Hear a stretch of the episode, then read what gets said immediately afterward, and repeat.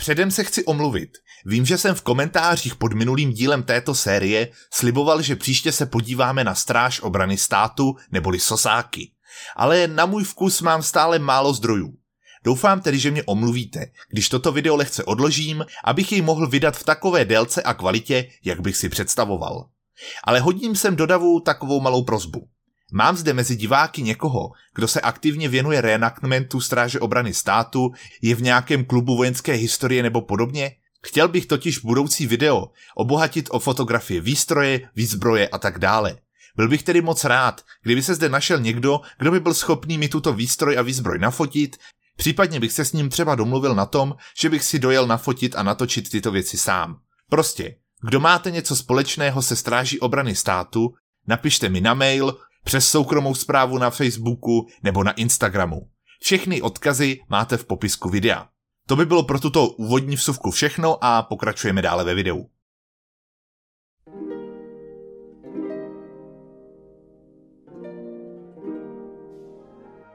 Každý asi někdy slyšel o paramilitárních skupinách zvaných Freikorps, které si ve svém přístupu moc nezadali s teroristickými skupinami, jako je dnešní Al-Qaida, Taliban, Boko Haram a další. Tyto jednotky páchaly všechny možné zločiny v našem pohraničí. Jejich agresivita pak vyvrcholila v září 1938 takzvaným sudeto-německým povstáním, při kterém muselo být vyhlášeno stané právo a v pohraničí musela zasahovat armáda, často za využití těžkých zbraní, jako byly tanky, anebo dokonce i obrněný vlak.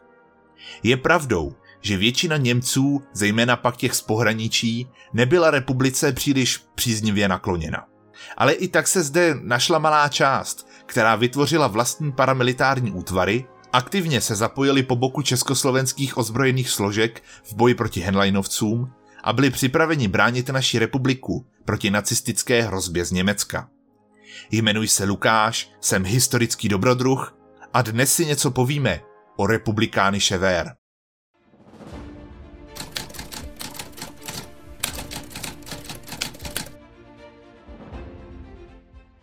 Píše se rok 1926 a v Hostiném vzniká první paramilitární oddíl německých sociálních demokratů pod názvem Rote Wehr, neboli Rudá obrana. Brzy začínají i díky zahraniční podpoře z Rakouska vznikat i další oddíly. Československý zákon o ochraně republiky zakazoval zakládání soukromých milic a jejich vyzbrojování. Stejně tak zakazoval i vznik stranických uniformovaných jednotek. Němečtí sociální demokraté se zpočátku, stejně jako většina zástupců jejich národa, snažila odtrhnout od Československa. Pořádali tak často manifestace a demonstrace.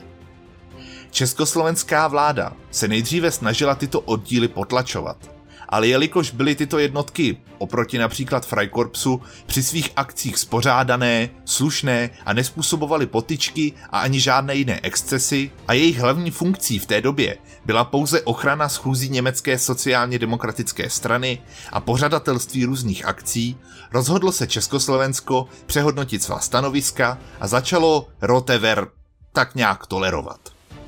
Velký zvrat přichází s nástupem Adolfa Hitlera k moci v roce 1933. Němečtí sociální demokraté jsou antinacisté a začíná tak docházet k různým potičkám mezi stoupenci německé strany Konráda Henleina a příslušníky Rote Wehr. Zároveň z Německa dochází k útěkům židů a nepřátel režimu, což jsou často právě sociální demokraté. Jejich kolegové z Čech, kteří pomáhají v jejich útěcích, a zabezpečují jim následnou možnost života v republice. Od této doby začíná Československo Rote Wehr, dále už jenom RV, považovat jako protiváhu nacismu a také jako teoretického stoupence v možném konfliktu. Významným datem se stává rok 1935, kdy se název jednotek mění na republikány Ševér, tedy republiková obrana nebo obrana republiky. Její členové tak jasně dávají najevo svůj postoj k republice. Jednotky se čím dál tím častěji dostávají do konfliktu s Henleinovci. Začínají dokonce provádět i vlastní vojenský výcvik, zatím ale pouze za využití vzduchovek. Československá vláda všechny tyto akce zakázané zákonem o ochraně republiky přechází s tichým souhlasem a začíná i pomalu a jistě jednotky německých demokratů podporovat. Do roku 1938 se situace stále vyostřuje a československé vládě začíná být jasno, že bez jejich podpory dojde pozvolna k likvidaci německých sociálních demokratů. I přesto, že RV nedodržovala některé paragrafy zákonů, stále nepřekračovala určitou mez. Například nikdy nebyli její členové nepovoleně vyzbrojeni, nebo alespoň zcela v minimálním počtu. V roce 1938 už dochází v podstatě k otevřené válce mezi republikány Šever a Henleinovci. Potyčky jsou téměř na denním pořádku. Dochází k vypalování lidových domů, tedy sídel sociální demokracie, a RV je v defenzívě a díky téměř nulové výzbroji nemají šanci na vítězství. Československá vláda a armáda se tak rozhoduje jednat. 3. července 1938 dochází k akci známé jako věrnost za věrnost. Příslušníci RV slibují naprostou věrnost Československé republice a přislibují svoji pomoc při její obraně. Druhá strana, tedy naše vláda, za to zahajuje vyzbrojování těchto jednotek. Boje s Henleinovci se alespoň částečně vyrovnávají, byť stále je v počtech RV a Henleinovců několikanásobný rozdíl. Republikány Šever začíná fungovat zejména v pohraničí jako obdoba jakési policie a také velmi často spolupracují s četnictvem, policií nebo stráží obrany státu. Když v polovině září 1938 dochází k sudeto-německému povstání, dávají se jednotky RV plně k dispozici československým ozbrojeným silám. Účastní se bojů s Henleinovci a SS. Někteří členové RV také pokládají své životy při obraně republiky. V republikány Ševér fungovaly ale i ženy. Ty se samozřejmě moc nezapojovaly do bojů nebo represivních akcí. Během povstání některé z nich působily jako zdravotnice nebo třeba spojky. Ovšem ani RV se nevyhnul vliv nacistů. Někteří z členů nakonec přestávají v jednotkách působit a další dokonce přejdou na stranu nacistů. Občas kvůli tomu, že podlehli promyšlené propagandě, nejčastěji ale kvůli strachu o vlastní život či životy jejich rodin. Nacistické bojůvky jsou totiž v podstatně početnější než RV. Jejich členové jsou tak často terčem výhružek, vydírání a není výjimkou ani linčování, vypalování domů nebo i jejich vraždy. Jednotky republikány Ševér se následně skvěle osvědčují v době mnichovské krize. V době mobilizace se řada jejich členů díky dobrému smýšlení, znalostem okolí, poměrů a obyvatel stává členy stráže obrany státu.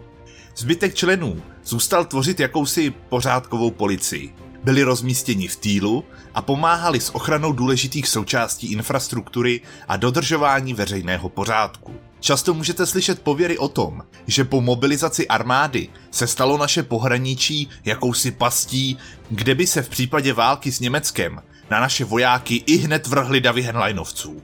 No, skutečnost je taková, že během potlačení německého povstání byly tyto bojůvky zcela vytlačeny mimo hranice republiky. A z Němců nepřátelských republice tak zůstali hlavně staří lidé, děti nebo ženy, od nichž logicky nehrozilo skoro žádné nebezpečí. Oproti častým mýtům, tak po obsazení hlavního obraného postavení panoval v týlu naší armády naprostý klid. Po mnichovské dohodě se stávají němečtí sociální demokraté a členové jejich stranické jednotky v podstatě lovnou zvěří. Mnoho z nich tedy utíká společně s Čechy z pohraničí. Kdo zůstává, stává se často terčem teroru. Po obsazení republiky v březnu 1939 a vzniku protektorátu Čechy a Morava dojde ale i na ně. Hrstce z nich se sice podaří emigrovat a zůstat v bezpečí za hranicemi nebo se přímo zapojit do odbojových akcí. Většina z nich ale je následně persekuována, stejně jako Němci, kteří uposlechli mobilizační vyhlášku ze 23. září 1938. Mnohé z nich čeká vězení, některé dokonce koncentrační tábory a jistou část z nich i smrt. Během emigrace pak dochází k rozporům mezi německými sociálními demokraty a Edvardem Benešem. Po válce se tak následné Benešovy dekrety vztahovaly i na ně. Teď se ale podívejme na výstroj a výzbroj jednotek republikány Šever. Alespoň tedy v dobách Rote Ver se jejich uniforma skládala z chrpově modré košile, červené kravaty, černých nebo tmavě modrých kalhot, které na jejich místě držel opasek, na jehož přesce byla buď to písmena RV nebo motiv tří šípů. Jako pokrývka hlavy sloužila vojenská čepice hnědé barvy a v horším počasí byla uniforma doplněna i o kabát, který měl světle hnědou barvu. O zbraních, kterými byla RV vybavena, není bohužel moc informací a budu tak spíše jenom dedukovat. Z krátkých palných zbraní můžeme počítat s různými druhy revolverů, kterých se mezi obyvatelstvem nacházela velká spousta. Pistole, kterými disponovali, byly nejspíše díky dodávkám z armády československé provenience. Takže například pistole vzor 24 a od ní odvozené verze. Z dlouhých zbraní šlo nejspíše o starší pušky Mannlicher, kterých bylo ve skladech i mezi lidmi velké množství, a to ještě z dob Rakouska-Uherska. Teoreticky mohlo dojít i k dodávce československých pušek vzor 24 nebo kratších karabin vzor 33, které používalo četnictvo. Dost silně pochybuji, že by RV byly od naší armády poskytnuty například kulomety vzor 26. A to ani ne proto, že by naše vláda k republikány Chever neměla dostatečnou důvěru, ale prostě a jednoduše proto, že armáda samotná měla kulometů nedostatek. Republikány Chever byla rozhodně zajímavou kapitolou našich dějin. Nenechte se ale zmást.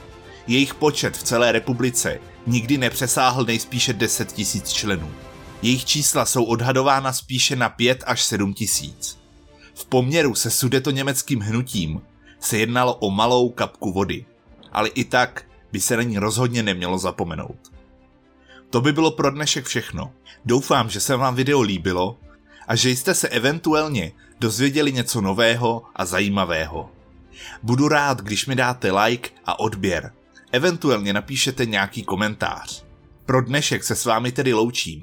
Mějte se hezky a nezapomeňte, že znalostí není nikdy dost.